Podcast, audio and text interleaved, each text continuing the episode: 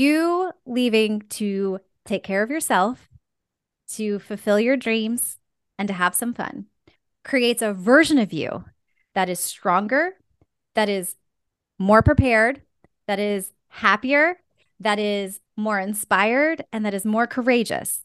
That version of you has the same education, it has the same years of experience, it has the same network, but it's you as a bigger, bolder, better version of yourself.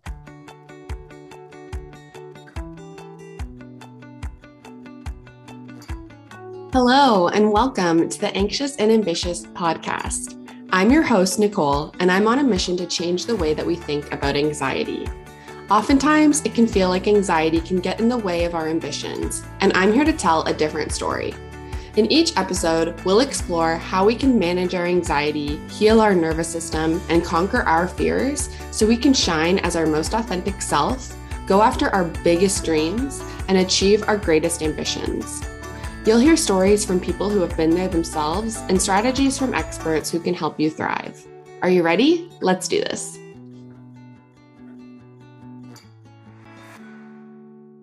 Welcome back to Anxious and Ambitious. I'm your host, Nicole, and today we are diving deep into how to take a career break in a way that will propel your career instead of destroying your career. And I have a very special guest that I'm so excited to introduce to you all, Katrina McGhee. Katrina is a renowned expert in career breaks and the author of the highly anticipated book, Taking a Career Break for Dummies. With her wealth of knowledge and experience, Katrina helps mid career professionals to design transformative life breaks that really lead to happiness, growth, and lasting change. Not only is she a certified master coach, but she's also an authority in the field of career breaks and sabbaticals. And her passion for empowering individuals to create happier and more fulfilling lives has led her to develop the Break Blueprint, which is a guiding framework that enables her clients to create life changing career breaks. Katrina has also had her own successful career break, which we dive into some details of throughout this conversation. And this really served for the foundation of her work. And since then, she's helped dozens of clients to rejuvenate their lives by traveling the world, launching businesses, changing careers, and really just taking back ownership of their life and career.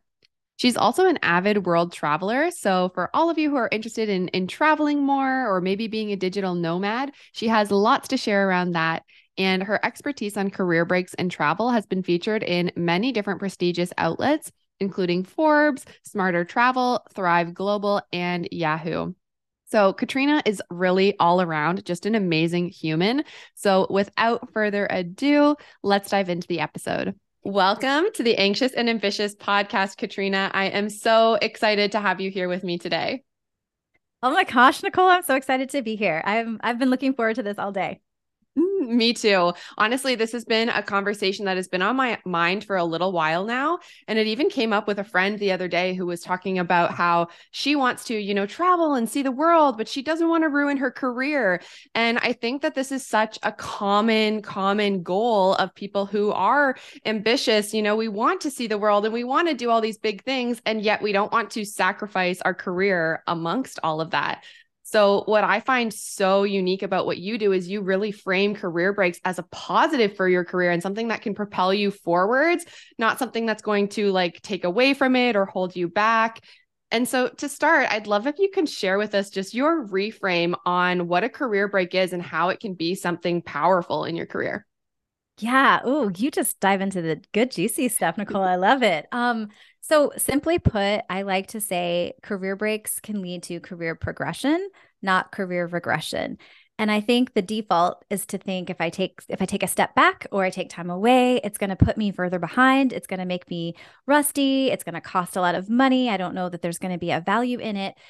And the way that I see and view career breaks comes from my own experience, right? Of having taken one and returning from 20 months off traveling the world to land five job offers in five weeks when I actually had my resume together. And I was just blown away at how, when I framed it very positively, how I was able to kind of just reintegrate to corporate America like I'd never left, but also seeing it from my clients. You know, I've I've shepherded more than 60 people through career breaks and sabbaticals, and they all come out of it re energized, inspired, well rested, and excited, right? I think there's so much power to showing up to our lives full of excitement. And I think in our jobs, a lot of times when we're running on that hamster wheel and we're grinding it out, whether it's for ourselves and our business or it's for a company, you know, we we forget how amazing life can be. And we're just like half in, half out, like exhausted, but we feel like we have to keep running.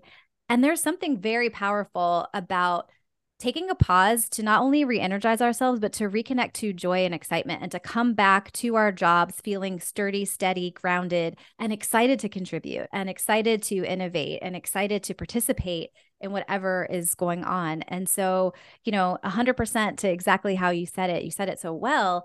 I have really come to see that taking time for yourself, prioritizing your well being, and investing, right? A break is an investment in yourself, in your future self, and in your own well being, it yields benefits that are so immense. And we think we can't step off the hamster wheel, but actually taking a break to get off. And then if we want to get back on, it makes us a much faster runner and a much happier runner.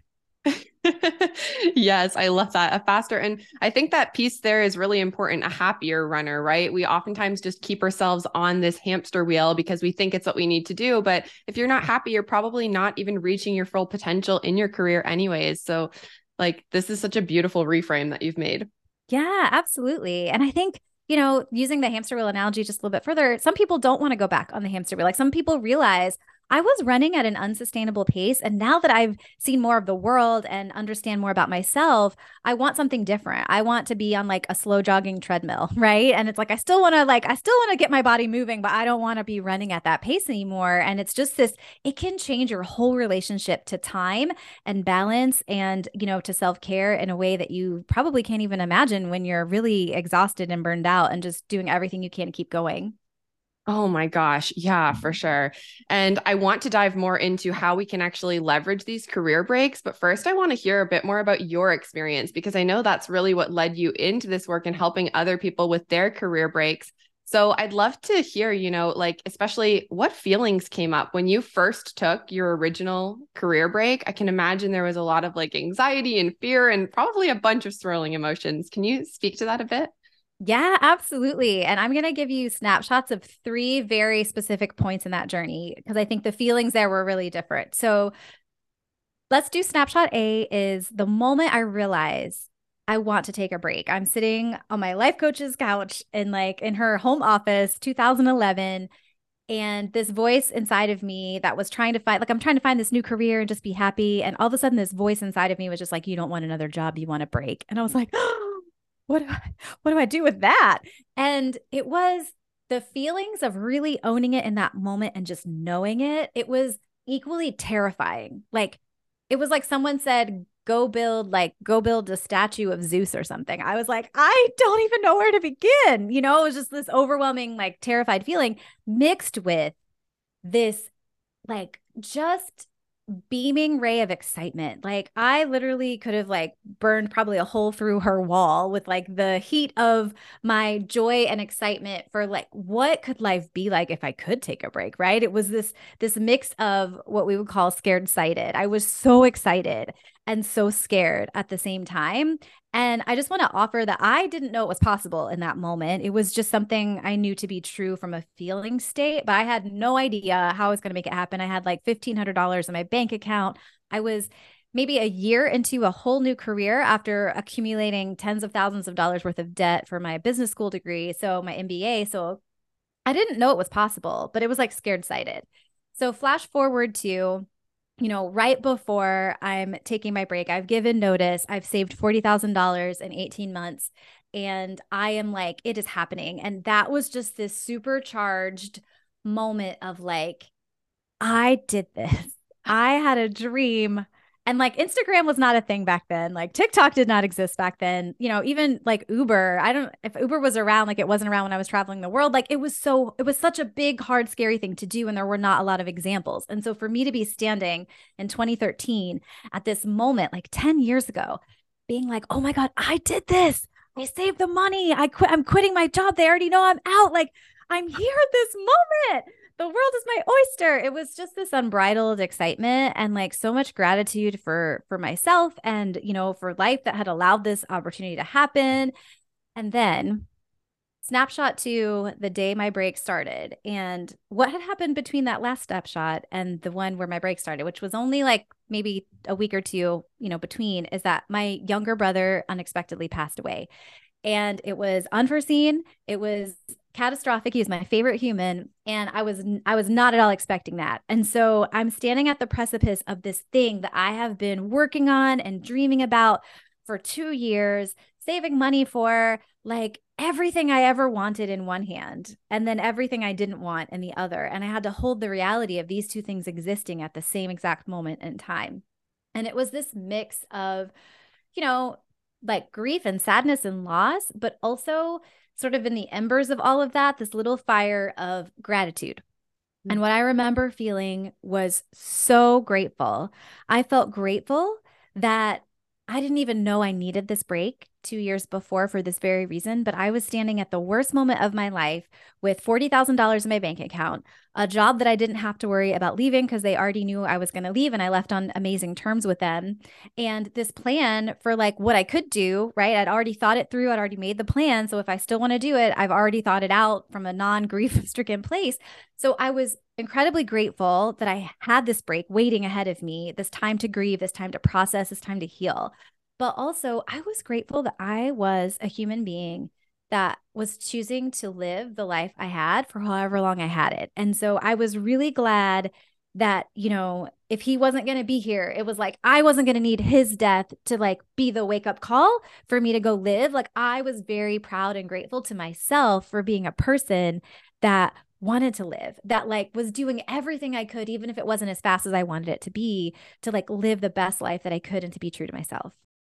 Wow, that is so beautiful. Thank you for sharing that. Like that brings tears to my eyes and goosebumps to my whole body all at the same time. Like the fact that you had this opportunity to be able to like you said actually grieve and heal during that time it was yeah. such a gift and i mean i'm sure a lot of people could have ended up making that leave them in a slump and kind of not really utilize their break all the way too yeah, um, absolutely. You know, that's actually um I think that underscores the point about prioritizing, you know, yourself and your needs and that's what the break stands for, but you know, I'll be honest, I rolled into that break and my mom was like I'm, I mean, my mom was like devastated, right? That's her baby. That's like her, you know, like her dude, and he's not here anymore. And to lose a child as a parent is just so unnatural. And she's like, okay, well, at least the silver lining is you've already quit your job. You have all this time off. You have all this money. You can come be here with me and we can grieve together.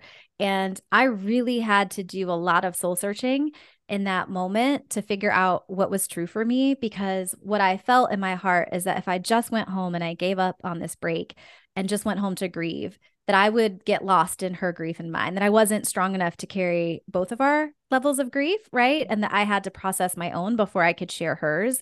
And I decided to go on my break. I did a road trip for three months with my then partner um, before I came home for several months to be with her because that's what I needed. And it was really hard for her. And she was really upset with my decision. I don't think she understood it at that time, but ultimately, right, she eventually came to realize why I had done it and it made everything, you know, I think better for us and like it was what I needed to be stronger so that I could be there for her. But to your point, I think for some people, you know, you might default to like, okay, well, I had this dream and apparently like now it's over, right? And it's like it's all a waste. Like it didn't turn out the way I wanted or it wasn't what I envisioned and how I expected. So like this sucks and like now it's just a waste.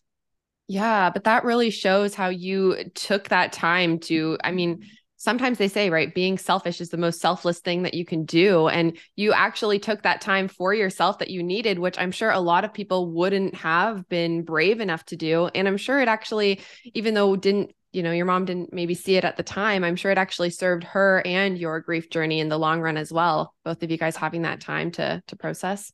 A hundred percent, a hundred percent. And I showed up as a better, like a better human. I mean, I literally, I know I would have sunk into a depression that would have taken um, a lot of therapy to come out of if I had gone home, right? Because he also lived at home. So it was like going to the place where we grew up, like where he was when he passed away, carrying her grief, my dad's grief, my grief, like all the things. It would have just, it would have been too heavy for me at that time.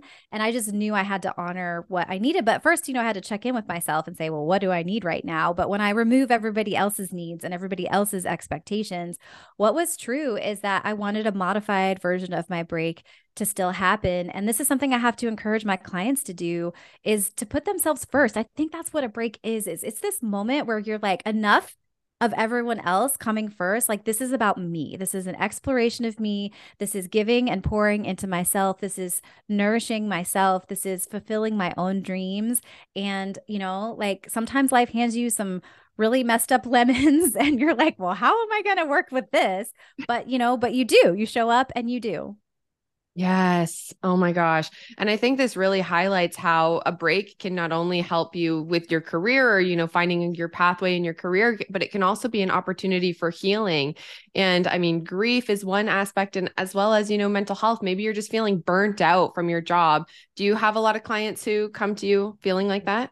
Oh my gosh, yes. So I would say probably, you know, 85 to 90% of my clients are dealing with some type of burnout or health related stress issue. And so that's so normal, right? I think again, when we're on the hamster wheel running these unnatural paces for these sustained periods of time, you know, there's this moment where our body and or our minds and our spirits are just like no more shutting down now. And so that is actually why, you know, when I work with clients, we develop four themes for their break. And 95% of the time, the first theme is rest, recovery, recharge, something around this sort of like bringing my whole self back online to recover from that burnout and start the healing process, you know. And I also have clients that have health, like physical health issues that they're recovering from. And that is a big impetus for them taking a break. So that's very, very normal. Even if you have dreams and aspirations and want to travel, there's still probably some element of like slowing down before you speed back up that will happen to happen on your break. Yeah, yeah, for sure. No, that's awesome. And I'm sort of thinking like a lot of people listening might be thinking, okay, this all sounds great. And I can see how it could be healing and propel you forward, but it still makes me feel really anxious thinking about taking a break and maybe like ruining your career or even just losing that momentum, right? A lot of people think that, oh, if I actually stop running on the hamster wheel, then how am I ever going to be able to get back on it? Yeah. right. and so, Absolutely. how yeah. So I'm curious, like, how would you address some of those anxieties? Yeah. So it's so funny what the brain does. You are absolutely right. That is actually a thing that many clients have said to me before is like, well, I'm scared. I can't get back on. And I'm like, do you realize the world is just a field of hamster wheels? Like, if you hop off, they're going to be like, hey, whenever you want to come back, we can just get you right back on a hamster wheel right where you left off. You know, they always need people. So, this is what I tell people, right? you leaving to take care of yourself, to fulfill your dreams, and to have some fun creates a version of you that is stronger, that is more prepared, that is happier, that is more inspired, and that is more courageous. That version of you has the same education, it has the same years of experience, it has the same network, but it's you as a bigger, bolder, better version of yourself that version of you will come back and find jobs. You will be the most interesting person in the room when you're interviewing for a job. People will want to know about what you did and why you did it. And when they go away to discuss, right, you have the same credentials as everyone else, but you are the interesting person that brings a new perspective that also can say in all authenticity and alignment like hey listen i'm a person that has really strong values and beliefs. I believe in your company. I believe in what you're doing. I believe so strongly in myself that i did this thing and now i want to bring all this goodness to you and i want to serve your business to make it better right? Like that's really compelling. And so i think remembering that there can be this better version of us to emerge it's like do you want to be the same version of you or do you want to be a version that has more of the life that you want? And if you want more you have to be willing to do more right? You have to be uncomfortable sometimes. That's that's that doesn't mean anything has gone wrong. In fact a lot of times that place of discomfort when there's a meaning an attachment to like some meaning and purpose involved is like the path to growth so that we can be the person that has the things that we want to have or the experiences we want to have Mm, I love that idea of like stepping into being more of who you are. You know, we often, like I was saying, think about, oh my gosh, it's going to take away from, well, you know, why were you off all this time? And how am I going to describe that? But when you yeah. can reframe that to step into being who you are so powerfully, I can see how that would actually help you, if anything, stand out in the job market. And so, to people who might still be a little like cynical about this, are there any other ways that you would say that having a career break can help you actually stand out to future job prospects? Yeah, absolutely. You know, people do upskill during a break. So sometimes if they want to change or get promoted, they'll take some time towards the end of their break to do courses. Um, I have a client who actually did a clean clean energy fellowship, and so he was awarded this three month fellowship. He got to travel for it, and it was really fantastic, right? And that ended up catapulting him into um, sort of an adjacent path on his career that he was already on. But you know, there's a bunch of fellowships that you could look into. Again, courses, you know, networking things like that to upskill and become more aware but it's such an amazing journey. And i think um, if you if you don't accept that there could be a better version of you right? And you don't sort of like really acknowledge that you're just missing out. You're like shortchanging yourself. Um, you can design your break to be anything you want. And if upskilling or becoming, you know, more proficient in something is part of what you want for yourself, then you can absolutely, you know, add that on towards the end of your break and come back even stronger and even more well informed, um, even more in touch with your industry. But so much of it ultimately comes down to how you feel about this experience. And when I was coming back to look for jobs, I told, I think I said I landed five job offers in five weeks. I don't, it was like this mind blowing experience to do that. But I had a recruiter, I had two recruiters. One recruiter was like, okay, cool. I'll, I'll like send you some jobs. The other recruiter was like, let me just tell you, it was a woman. And she was like, let me just tell you, sweetie. Um, she was an older woman. She was like, people are going to view this as a red flag. And i just i just want to tell you so that you're prepared. You're probably going to have to take um, a demotion and a, definitely a pay decrease but don't worry over time you can make that up you know but i just want you to be prepared. You're probably going to have to settle for something less than because this is going to be a red flag. And this was probably 2015 you know at that time I didn't accept her reality. I just refused to believe that because I knew I was a better, stronger, happier, more inspired, more fulfilled version of myself. And there's no way that version of me settles for less than. And so I showed up for every interview. I like didn't work with her. And I showed up for any every interview, like ask me about my break. Ask me. And they did. 50% of my interview questions were about my break. What was your favorite place? Were you scared? How did you do it? How did you save them? I mean, like they were just so fascinated. And I was like, yeah, let me tell you all about it. I put it on my cover letter, right? And of those five job offers in five weeks, one was for like a 30% raise and a promotion. One was for a dream job in Boulder, Colorado that I ended up taking. Another one was for a career change. Like it was just, it was so amazing. And it just, it really reminds me that it comes down to how you believe, right? Like what you believe and how much you believe in yourself. And I think how you decide to frame your break and feel about it will determine how other people feel about it as well. Oh my gosh. Yeah. That just goes to show the power of perspective because I mean, that lady explaining that the, it might be a red flag. I'm sure this is what a lot of people are maybe assuming yeah. and it might be holding them back from it. But that just goes to show like how you actually taking a different perspective can reframe the whole, whole situation.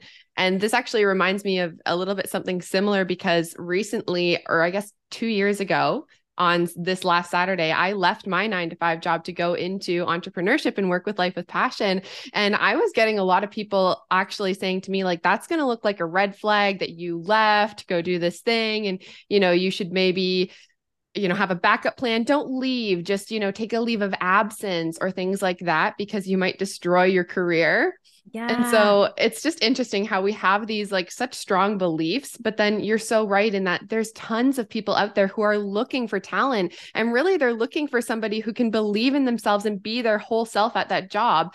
Obviously, they'd rather have that person than somebody who's just, you know, showing up halfway because secretly they're dreaming of the travels they wish they could do. Right. Yeah.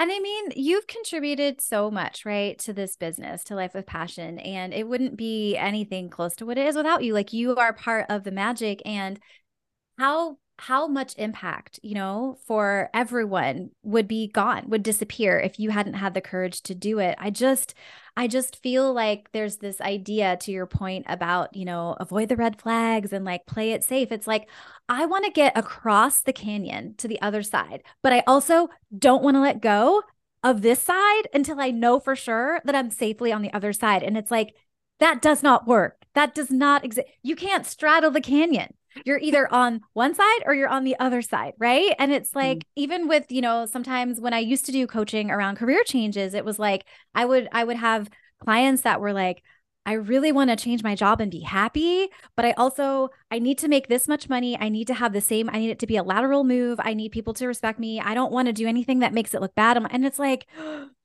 all the fear-based decisions to your point about, you know, do you want to make a life that is just about you avoiding red flags? Is that the life that you want? Or do you want a life that is about you chasing down and ruthlessly claiming all the green flags that you can for yourself? You know what I mean?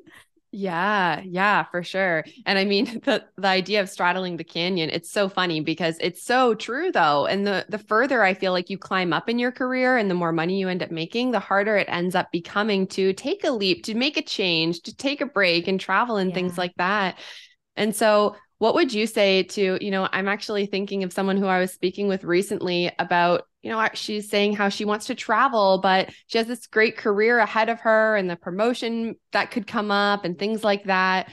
So, what would you say, you know, if that person came to you as a client and wanted to take a break, what would be your first kind of steps? Yeah. So our first steps would be to determine her purpose, to articulate and determine the purpose and her four themes. I think laying out, you know, I believe laying out a roadmap for what you need from this experience and what success looks like is very helpful to ground people in the vision so that it's not just this exciting but kind of weird and scary idea, but it's like, oh, wow, these are the things I would need to get out of it. And this is what it would be focused on. And I think that helps them also understand what's at risk if they didn't take a break. It's like, oh, yeah, that recharging, that self care, that adventure, that learning, that upskilling, whatever it is for them. It's like, I wouldn't get those things if I didn't take a break. So I think, you know, the purpose and the themes are the best place to start. And then also really examining those fears. I can't tell you how many clients have said, I had no idea this was possible at the end of their break when they come back and find work when they come back and find a better job, when they redesign their life and have more balance, when they start a business, right? It's just, we think that the only thing in the world that can happen are the things that our mind can currently imagine, but our mind can only imagine what it's seen. Mm-hmm. And what's waiting for you on the other side of a break is so freaking fantastic, but it's so much bigger than the life you've lived before. Your brain can't see it, right? So, like, we have to work with our fears to know okay yeah my brain can't imagine how it gets better but it can get so much better. It can get it will get so much better if you thoughtfully design your break. And i think that is the piece of encouragement that i try to give all of my clients so that they honor the dream that they have and they take a, minute to pause and really design a break to fulfill their needs. Mm, yeah, I think that's such an important piece is that focus on the dream because that's going to help you build that faith in the other side of things, right? Like, well. I'm seeing all the benefits of it and not as much focusing on all these red flags that maybe were being, you know, yeah. waved at me before. yes. Um, and I think this also goes to show the importance of, you know, talking with people who have done the thing that you want to do, like yourself, as opposed to just, you know, maybe talking with like your parents or like your boss or someone else in your career. I mean, of course, those are going to be the people who are going to raise those red flags for you yes. and probably hold you back. It's like that saying, right? If you want to go somewhere and do something, don't ask, you know, don't ask the people that haven't walked that path. Like if you don't want their life, then like why are you letting them determine what path you take? Like they're showing you what's waiting for you. Like they're giving you their advice that they've used to live their own life. And if you love it, great, follow that advice. But if you're like, I don't actually want what they have, or they don't actually seem that happy to me, why would you follow that advice? It's going to lead you to the same kind of place. Yeah, you may as well, you know, follow another piece of advice and actually start pursuing your dreams. I think so many of us, we just give up on it. And travel is such a common dream. I hear so many people being like, I wish I could travel and my job only gives me two weeks of vacation, et cetera, et cetera. Or even, you know, maybe they want to travel, but they're afraid that they don't have someone to go with them. And I know you've yeah. done a lot of solo travel. So I want to dive into that a little bit. What was your experience like traveling alone as a woman? Because I'm sure this could stir up some yeah. some fears. Yeah. Oh my gosh, so many fears. So, um context, I was I believe I was about 32 when I started my career break, but I had not traveled abroad um until I was almost 30. And I at the point where I took my break, I had taken one weekend trip abroad by myself. I had traveled abroad a couple times, but it was through like business school stuff with groups or a couple of people and things like that. I'd never traveled abroad solo except for one short weekend trip. So this was not something I felt very familiar with nor an expert at. Um, it was terrifying, right, to think about, but it was also exhilarating. And what I learned through that experience is that the world is a much kinder and much more loving place than I thought it was because the messaging I had received as a woman, as a single woman, was like, you know, be afraid. Like, you've got to, you know, like, I mean, we're all, as a woman in the US, I'm always aware of my surroundings and I'm always being cautious, right? Because sadly, that is, that is the way that it is right now when I traveled, I actually felt more free than I feel here, which, you know, I don't know if that's the same for everyone, but I really started to witness the goodness of people because in other countries, I think they're much more engaged and much more involved and open and invested in in tourists, or at least my experience was that they were interested in tourists. And so they want to know about me, they want to know where I'm from, or they want to help me. And I had so many people, you know, stop me and ask me questions. If I looked lost, they would try to get me where I was going. I had some um, two really awesome women that I didn't know that I met on a bus that were Vietnamese. I met on a bus in Vietnam heading from Dalat to um, Ho Chi Minh, and they bought me lunch and like wanted to practice their English with me and like they paid for my, you know, my meal and they were just so gracious and it was like everywhere I went people were being really kind to me generally speaking. Like the average was much kinder than I had anticipated and I think I started my trip with a lot of fear. I carried like a rape whistle and a door jam because that was what I saw in some like travel blog about being a solo woman traveler.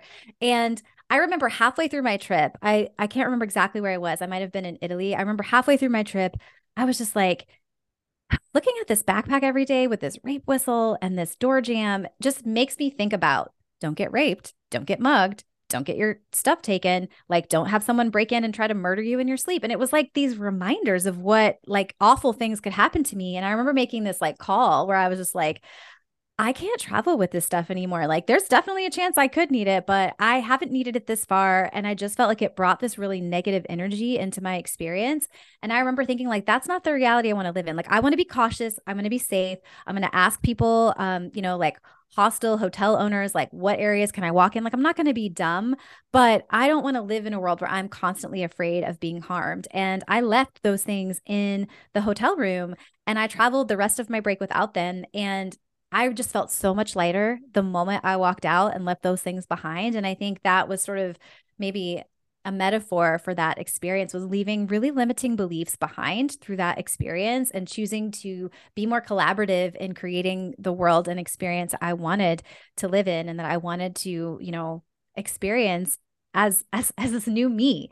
And um since then, you know, I've stopped counting exactly, but I'm over 40. I think I'm around 40 countries in the last 12 years and you know, I just, I really love, I really love travel. There are seasons where I travel a lot and seasons where I'm moving a lot slower, but I just, I really love what travel can do. And one of the things it did for me was it just opened my eyes to how good the world can actually be and, you know, thoughtfully co creating my experience with the universe instead of like coming from a place of fear and also just being over prepared. That's the other thing I want to say. Like everybody wants to make it this really hard, stressful thing. Like, what do I pack? Do I have a converter? I don't know what to do. Like, what's my currency? Where am I going to get? And it's like they want to worry about all the details. That can be that can be like it can be helpful to plan, but it can also be overwhelming. And so I think travel can teach you it can show you how resourceful you are and how you can figure things out. And you can buy a converter at the local like stand around the corner from your hotel for like three, you know, like three dollars instead of buying the twenty dollar one at Target before you go.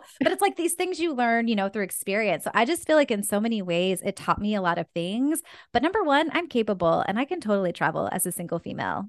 Mm, I love that. You're capable and you've shown it. I mean, 40 countries over 12 years. That's amazing. That's so exciting. And I love that metaphor of you like leaving the whistle and the door jam behind. It kind of reminds me of you even explaining how you didn't work with that one um, recruiter who is like waving all the yeah. red flags, right? You're choosing yeah. your own perspective and to create your own story. And it's so true. We're all creators of our reality. So if you tell yourself, oh my gosh, it's too scary, I'm not going to be able to do that, I have to plan out all of these things, then it's just going to probably end up holding you back.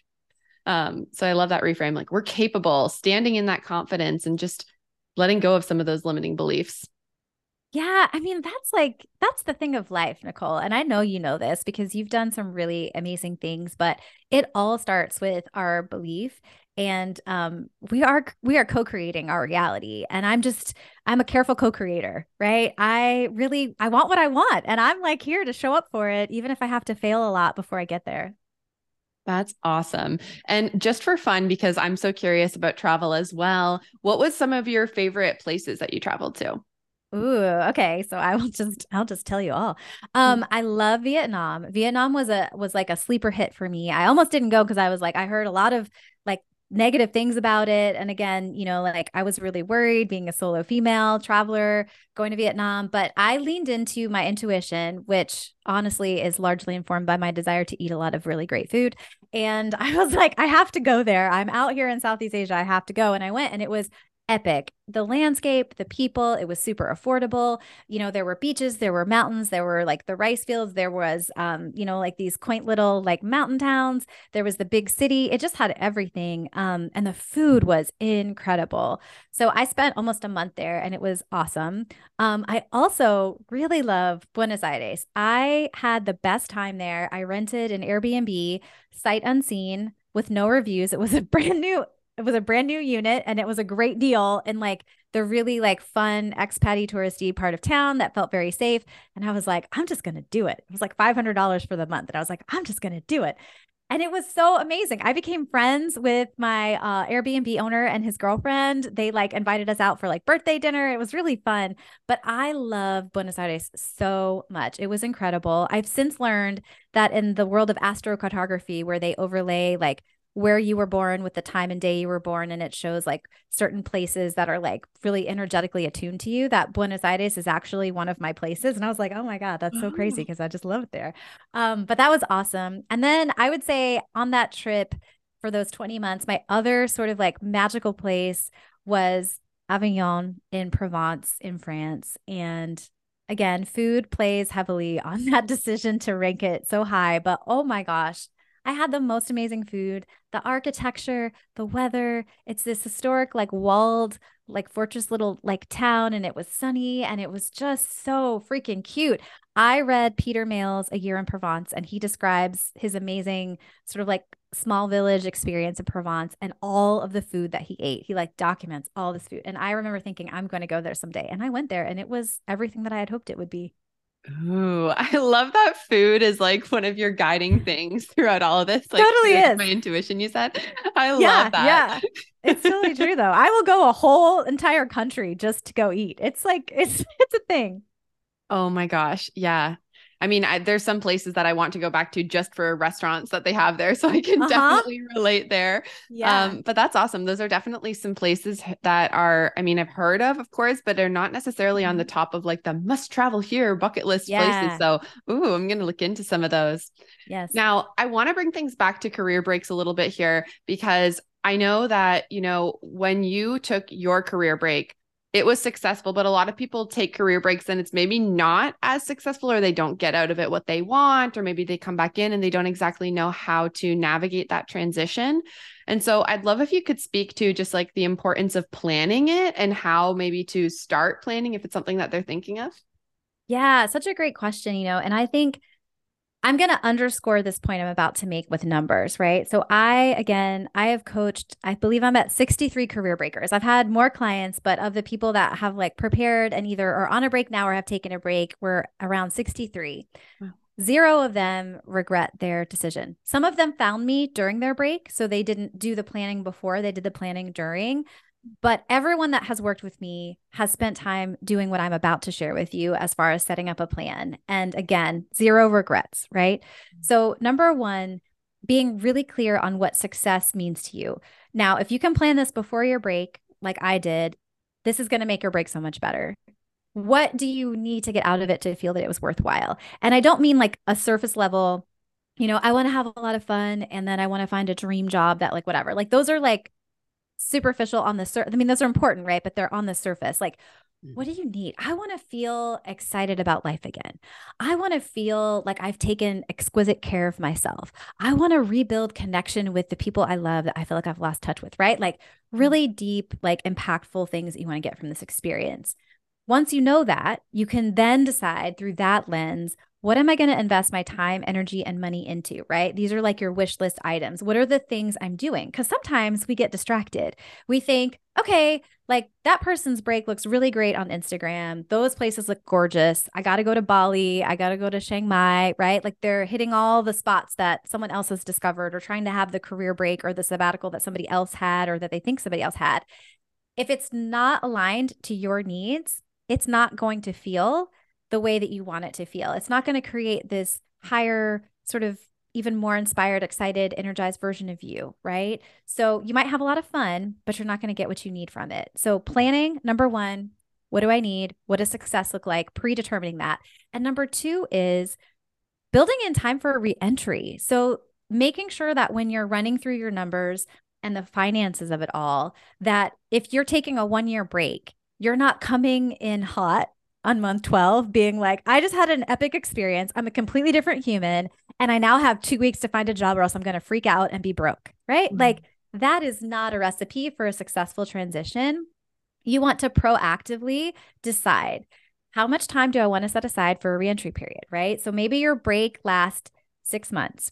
I love to do like a one for six rule. So for every week that you know, you're going to be on a break for every six weeks of a break, one week dedicated to a reentry period. So six months is 24 weeks roughly. So you would have about four weeks or more towards a reentry. So you could have a six month break and then like a one month reentry period after that.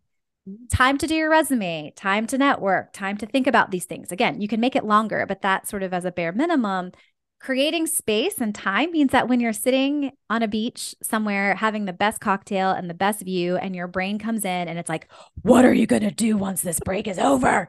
You're going to fail. We're going to be broke and it's going to be all your fault. You can be like oh yeah that's right brain, I see what you're doing. You're trying to keep me safe. Listen, I have set aside time in October. It's called a reentry period. That's when I'm going to freak out and lose my mind and try to answer all these really hard questions. But right now I'm on a beach. So please just like chill and let me do my thing. Right. So it gives you a time to like worry. And then when you get there, you have time and money. It's not like you're arriving there like, I have two weeks to find a job. You're like, oh, I have a few months. Like, I know the drill. I'm going to start networking. I'm going to start searching. And, you know, my clients have typically landed their jobs within two months. Uh, with I think a lot, like about half of them, it's been one month or less, but somewhere around 90% have been two months or less um, for the ones that decide to go back into corporate. It's really incredible, right? So, again, that reentry period and thoughtfully leaving space and time to figure out what comes next and then to take action to make that happen can be very powerful when it comes to planning for a break. Wow. Yeah. Oh my gosh. Because then when you have those intentions too, you actually know that you're going to get what you want out of it at the yes. end. And I like that idea of pre planning the transition period because that is definitely something that would come up for me. I know if I was in that situation, like, okay, but we have to have all this figured out though. Like, I yeah. can't sit here and relax. And you want to enjoy your break. That's the whole point that you're spending the mm-hmm. time and the money to to have that break. So that's beautifully put. Yeah. And you know, you have to process all the hard feelings. Like you just had an amazing break and did everything you wanted and you maybe traveled around the world or you wrote a book or you spent like, you know, a whole summer road tripping with your family. It's going to be hard to adjust to get back on that hamster wheel, right? If that's what you're mm-hmm. choosing to do. And so you need to have time to process the experience, rediscover who you are now, let that experience sort of like take shape to figure out what has changed for you and to really honestly have some cranky feels. I mean, I cried several times. I was kind of a B to my boyfriend for like a couple weeks because I was just like, I don't want this to be over during my reentry period. I don't want this to be over. I want to be back in Thailand eating, you know, $2 soup and like paying someone $3 to do my laundry and just walking around all day, like smiling at people and like, you know, taking in the sights. I don't want to be here doing this other stuff. So you just have to have some time to process your feelings about it too. Oh my gosh. Yes. That's genius. And I think that actually goes to show even the power of, of working with someone else to help you plan all that out. Because when we get caught up in our head, sometimes just that voice of fear drowns everything else out. So having that like beacon of light or like some sort of a bridge that can get you there, yes. you're like, okay, I feel a little bit safer at least knowing that I'm in in good hands here. Yeah. And it's so good to have someone see you, like really see you because you know I have clients that try to early exit their break at times where they've had a great experience but then things get still and it's like their reentry period is hovering but they're not quite there yet and they're like I think I need to look for jobs. I feel ready. I feel excited. I feel renewed and it's like is that fear talking or do you really want that you know and it's just like having somebody else give you some perspective when you're struggling or having like really uncomfortable feelings to be like what's true what's real and what's fear based. Yes. Oh my gosh. And so I know you mentioned there a little bit like if you want to get back on the hamster wheel, then that's one option. But I know you obviously went back to a dream job for a bit, but then you became a digital nomad, which you are now. And yeah. so I'm curious for those who maybe want to become a digital nomad, would you say that a career break is like a good transition into that? Yeah, it can definitely be. So, one distinction I like to make for people that want to do digital nomad stuff or live that lifestyle is that that is definitely an on type of working lifestyle. A lot of people are like, oh, I could take like a break and then like be a nomad. It's like those are two distinct ex- dis- they're two distinct experiences, but they can definitely dovetail. So you could have, you know, a three month break and then spend the last three months of your break, if you took a six month break, spend the last three months transitioning right into getting remote work or starting a business, somehow becoming some version of a digital nomad. You could absolutely do that. But when you are a digital nomad and you are traveling the world, you're working and that can be exhausting. And you have a whole new learning curve of like, you know, what's my balance of having fun time and exploration time with like getting work done? And can I work in a cafe? Do I need a co working space? Can I work work at home? Do I need to work in a city where I can go and walk around? Right. Like there's so much to learn about your new work style. So I think, you know, understanding that a break can absolutely set you up for that. It can make for a beautiful transition into digital nomad life,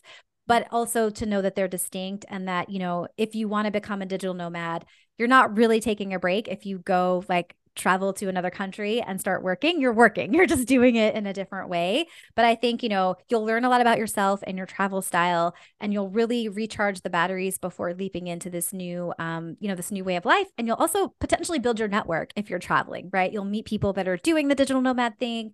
You'll maybe have a sense of where you'd like to start as your home base or your hub or your stop number 1. So it can definitely like improve that experience.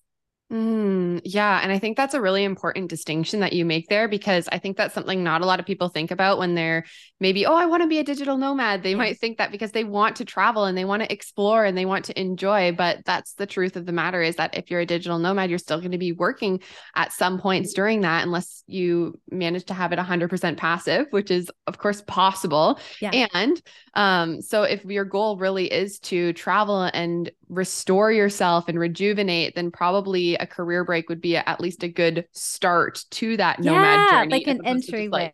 Like, yeah, as opposed to just like diving in and then being like, oh, now I'm nomad. I'm in this place I wanted to be, but I don't have the time to see all the things that I wanted to see.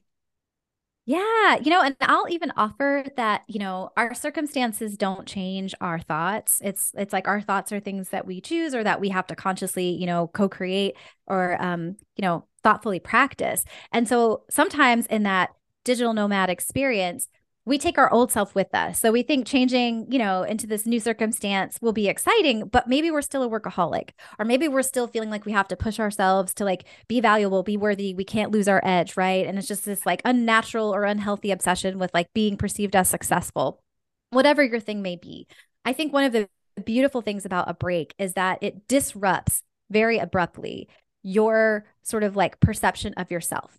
You have to reshape your identity separate of the thing that you do for money. You have to reshape your identity separate of how other people are perceiving you. And so I think it gives you this chance to really like almost like reinvent yourself, but not like you have to change who you are, but to really see yourself, to really see and then decide who you want to be and how you want to be in the world so that you can heal some of the stuff or re- reshape or change, right? Your relationship to some things like work, so that you can then roll into a digital nomad experience much more grounded and much more self aware and like really like creating the life you want versus thinking that you're going to trade your office, you know, in Boston for an office in Bali and suddenly everything's going to be great. It'll be great for like a month or two and then you're going to be burned out still, feeling exhausted and being like how did I end up feeling just as crappy or as tired as I did in my last life? Yeah, because you haven't really made any any changes. You've just changed your environment. Or similarly, people oftentimes think right when they go on vacation and then it, even just for like a week or two, if they come back, oh, yeah. oh, be refreshed and everything will all be better. but then they just get back thrown into that like dirty tank again, I guess. Basically. Yeah. And it's exactly. like, oh, and maybe they're even burned out, right? Because they did vacation the way they do work, which is to jam the itinerary full to try to compensate for the fact that they work really hard and they never have time off. And so it's like, yeah, it was a really amazing experience, but now I'm even more tired. Yeah. And this idea of like actually going inwards when you don't have something that is making you money to be your personality and your identity, I think this is an experience that is so rare. Like not that many people actually have that, right? A lot of us we literally start from from pre-K, right? Pre-K going to K, then you're in middle school and you know, it just keeps going on and on.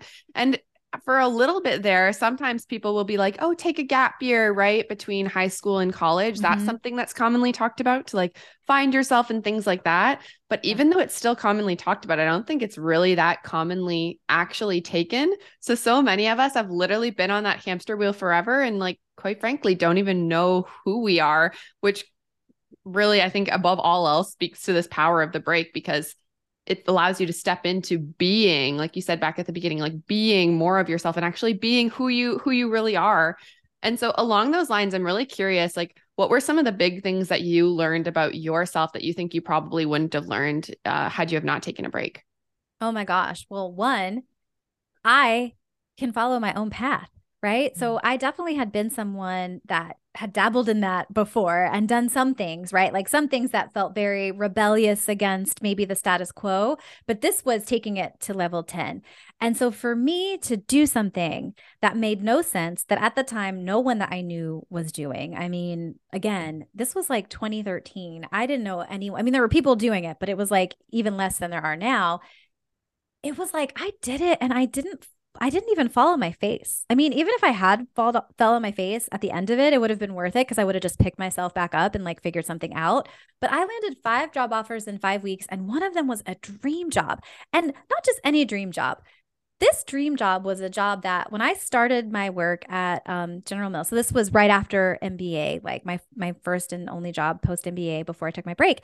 I remember asking my manager a few months in, there's this natural and organic food expo that happens. It's the biggest thing ever in the US. And like, I want to go because I'm a whole food shopper and like these are the products I love and I'm passionate about. And I was working for a food company. So I was like, I want to go. Like, is there any way I could go to this expo? Like, does that ever happen? And I love my manager. She's actually like still one of my best friends. I just love her so much. But she was like, she like laughed at me. She's like, I've been trying to go to that for years. It ain't happening. Like, that's not a thing. We're not going there. Right. Cause like natural and organic organic was not trendy the way that it is now. It wasn't trendy back then. So it wasn't mainstream. So that didn't happen. That company that ran that expo was who I ended up going to work for when my break ended. And they had hadn't they weren't big enough to have a me, like a market researcher doing what I did when I left General Mills and started my break. But they kept growing and because that stuff was going mainstream, they grew bigger, they made some investments, and they were suddenly hiring someone at my level. And I just so happened to come off my break at the time when they had just posted that, I think like two weeks before. I apply for the job. I do this amazing cover letter about my break. And my manager that ended up hiring me later said at the end, he was like, when I saw your um your cover letter come through, I like printed it off and I ran to the woman next door who was like his peer. And he was like, I think we found our person. And he was like, you know, they brought me in for interviews and stuff, but he was like, I kind of knew right then. I think we found a person. I mean, that was so incredible, right? And it's like when I follow my intuition and when I do these crazy off, like air quotes, off the wall things that are true to me and what I need, the world around me conspires in a way that is so much bigger and so much better than my small mind that can only reference things that have happened in the past for myself or others. Like so much bigger than that version of me could ever imagine. And so for me, it was like, girl, you don't have to have all the answers because some of the answers are too freaking fantastic for your brain to comprehend right now. So just focus on your next right step, be truthful, stay in alignment, be brave, and just keep going. And, you know, follow that forward.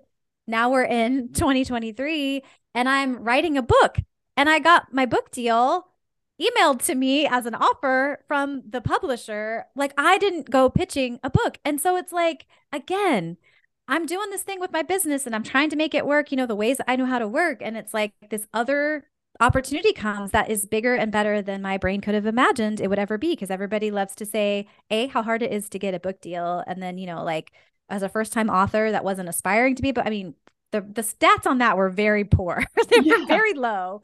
Um, but it happened. So it doesn't matter what the stats are, right? It matters that I follow my intuition, that I align with my values, and I'm willing to be brave. And so I think overall, that's like the biggest lesson from my break is it can actually turn out even better than you can imagine. Your job is to stay true to yourself and to keep going, to just keep getting back up when you fall down and to keep like honoring what is true for you. I mean, beyond that, you know, it's just a bunch of really awesome things like who I am, like I feel more youthful. I'm I'm I think I look more youthful when I'm traveling and when I'm on a break cuz I'm just living my best life. Um, I still love food. I can talk to anyone about almost any place, you know, that they've been. Like if people say they're from somewhere or they've gone somewhere, I'll ask them where, and then I can be like, oh yeah, I was there. Did you try the such and such there? Or like I went to this temple and did it. You know, like I just have so many stories to help me relate to other people. It's just incredible. Wow, that's amazing. And I love that you highlighted that it helped you to lean into your intuition and like just trust in yourself because it's so true. When we actually step into being who it is that we're meant to be, doors open that we didn't even know were a possibility. And so your story is just like an insane example of just how you know, many possibilities can pop up, like this job that you really wanted that wasn't even in existence before. And then now your book deal, which I want to talk about your book because it's so exciting. Katrina is writing a book for the For Dummies series, which I think is like a goal of so many people in the world, like authors, multiple time authors. And it kind of just like fell in your lap a little bit, right? They reached out. And yeah. so I'd love if you could share a little bit about that and like how that's been going. I think I saw in your stories you're like 50% through the book now. Yeah, I just crossed 50% yesterday. so that's congratulations. Big. Yeah, it's a big moment. Um gosh, so many things I could say, but I think what's important to know is number 1, like you said, you know, it was it was unexpected and I would say it fell in my lap from the aspect of I had not been gunning for this or pitching for this. But then, you know, on the other hand, I'd been working really hard for 6 years in this space of career breaks and sabbaticals with like some success, right? But like never really breaking through to the other side. And so it's like I'm doing all this work. And on the surface, my brain tells me my very corporate achieving type A, A plus student brain is like, you're failing because you haven't hit your magical six figures yet. And yes, you're making money and yes, you're helping people, but you still suck because you haven't hit this like arbitrary goal. And so I'm like toiling. And if you ask me at that time, Katrina, are you succeeding in your business? I'm like, no, I'm failing. I mean, I'm still helping people and doing a great job, but my brain is like, you're failing. And then it's like, oh my gosh, then this book deal happens. And so again, it's like not what I expected, but better than I expected. And it fell into my lap from based on those six years of hard work. But like, I didn't have to directly, right, create this result. I like just showed up for what was true for me, which is helping other humans take breaks for six years. And then all of a sudden, I have all this knowledge. I've been sharing this knowledge online and they found me. So essentially, you know, what had happened was I posted a blog post from my website on Medium. It was an old blog post, but it was like three life changing lessons I learned from my career break.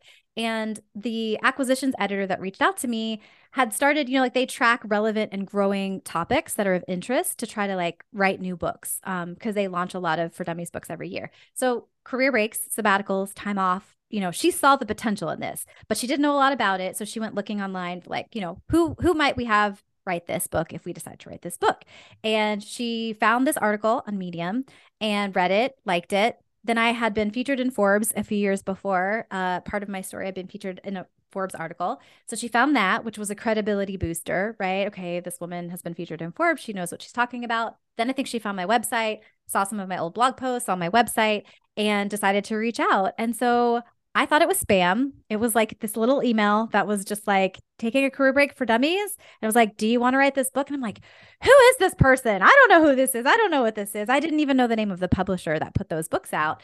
And um, I had to Google, I almost deleted it, but then I was like, I'm going to Google her. I'm going to Google this company. And then I was like, Oh my God, I think this is legit. So then I wrote her back and I was like, Okay, I have questions. She's like, Yeah, yeah, yeah. That's great. Let's do a call. So we did a call and I came with a bunch of questions and she just was so kind and she answered all of my questions and, you know, was like, if you want to write this book, you're the only person I've reached out to, the only author I reached out to. I would, I think you're the one to write this book. Um, so if if you decide like you want to do it, it's yours. The only thing is we have to do a table of contents or an outline because she wasn't sure that it was robust enough of a topic to have you know, the for dummies sort of reference book type of volume. And I was like, oh, yeah, that definitely, it could definitely be a reference book. I got a lot of knowledge. So I wrote the table of contents and then I got a book deal. Um, and then we signed the contract and then I've been writing it. And I just, it's been such a journey. And I just want to share this one thought, which is actually going to relate to um, my one piece of advice if you ask me that question. Mm-hmm. But I practiced one belief through this whole book writing process, and now I'm halfway through. And that one belief is this book was divinely meant for me to write. I don't know what the outcome is. No one could buy it. One person might read it. They might have their lives changed, but it might just be one person. I have no idea. I have no attachment to the outcome. But this whole process has been a huge up level for me and like also a lot of discomfort. I almost quit after I wrote my sample chapter. Like the process of writing that was so hard. And I'm not an author and I've never written a reference book before. It was so hard. It was so hard. And I remember crying through parts of it and being like, I can't do this. I can't do this. But what I really believed and the thought that I'm choosing to believe and practice is this book was divinely meant for me. So it doesn't matter what I think I'm capable of today.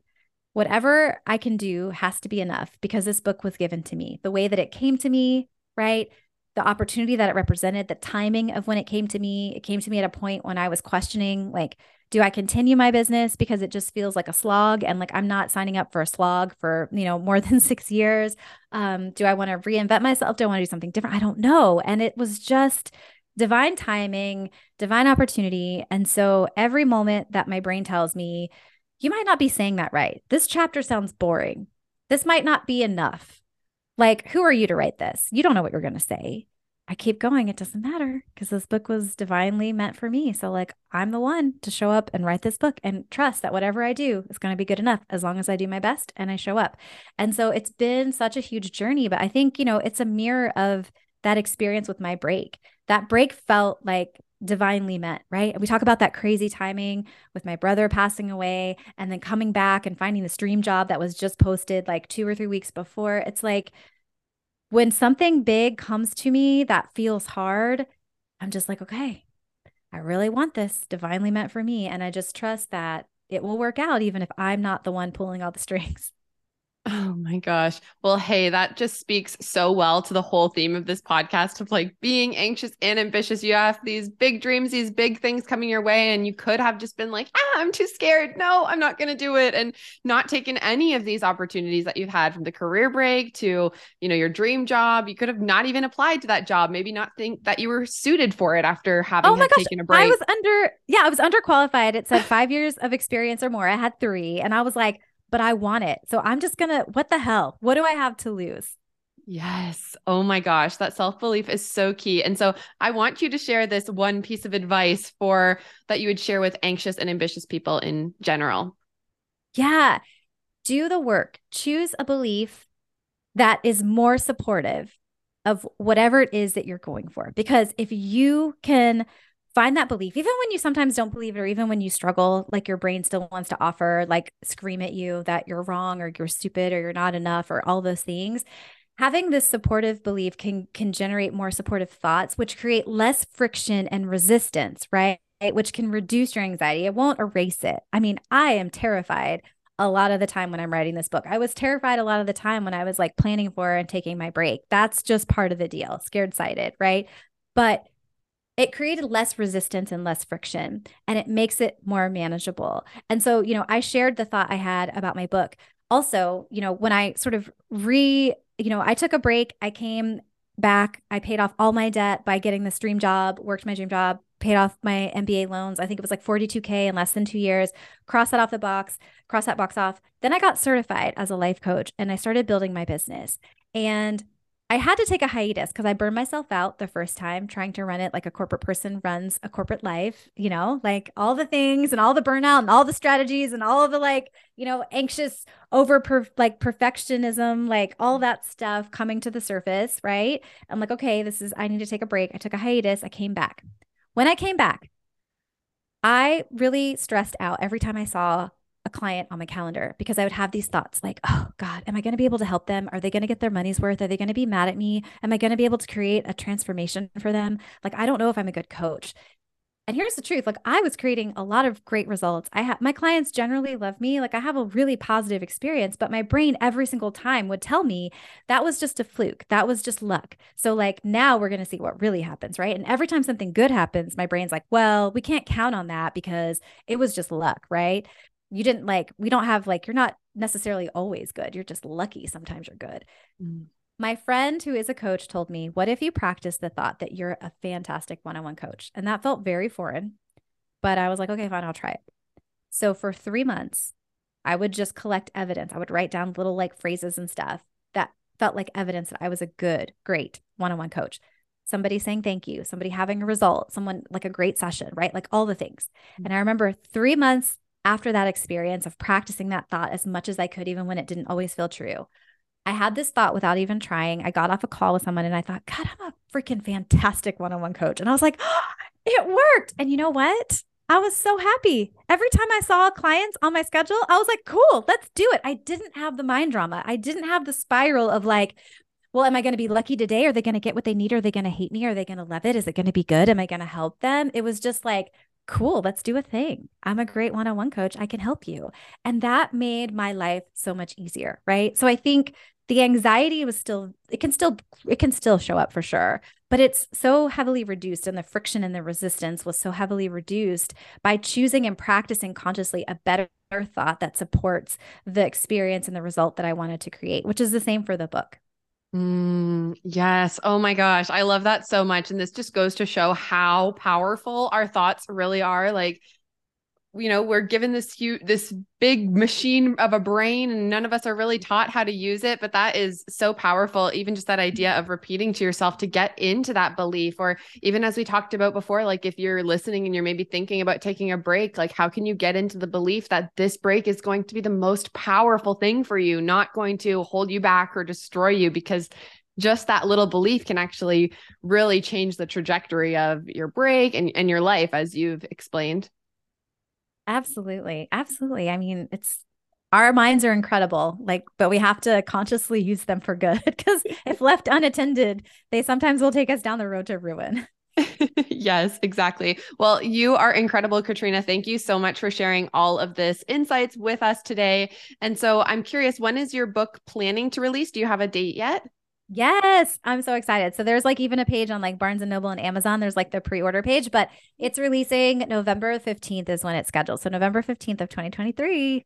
Oh, that is so exciting. So fall 2023, we'll have to bring you back around. We can, you know, talk more about your book. Yeah. But in the meantime, I know you share a ton of other great stuff about career breaks and just helping people to break through and live their dream life. So where can our listeners connect with you, Katrina? Yeah. So the best place to connect with me is grabbing this really amazing resource I created, which is really fun. It's called 45 epic things to do on a break. So if you're like, but what would I do with this time? Or like, what do other people do on a break? I've asked my other clients, past clients, you know, what are some of the most epic things you've done? They fostered a kid. There's someone that started an animal sanctuary. I mean, the amount of travel stuff. Somebody was living in Argentina in an Airbnb when Buenos Aires won the World Cup. I mean, it's just like all of this really awesome stuff that can get you inspired and help paint a better picture of how you could spend this time and how amazing it could be. So if you download that freebie, you will that you will get that list and then you'll also be connected to me. So when the book comes out, you'll be the first to know. You'll be in touch with me and you'll learn more about what I do and get a bunch of like random and amazing resources and tips for taking a break or planning, you know, planning some time off. Oh, that's amazing. Thank you so much for that. So I'll be sure to link that in the show notes. So go click through, grab that link, connect with Katrina. I know you're not going to want to miss out on that. And I hope that this episode has inspired you to, you know, take a break if that's something that's been on your heart and or just take a leap to do whatever is, you know, you're dreaming of despite this anxiety or fears that may be coming up reframing it of what was that term that you shared, uh, Katrina? Scared sighted? yeah, scared sighted. Yes, so good. So even if you're scared sighted, you can still go after these things and just live your dream life. So thanks again, Katrina. This has been amazing. Thank you so much, Nicole. Yeah, and thank you all for listening. I hope that you've enjoyed this episode, and we'll see you next Wednesday for another episode of the Anxious and Ambitious podcast.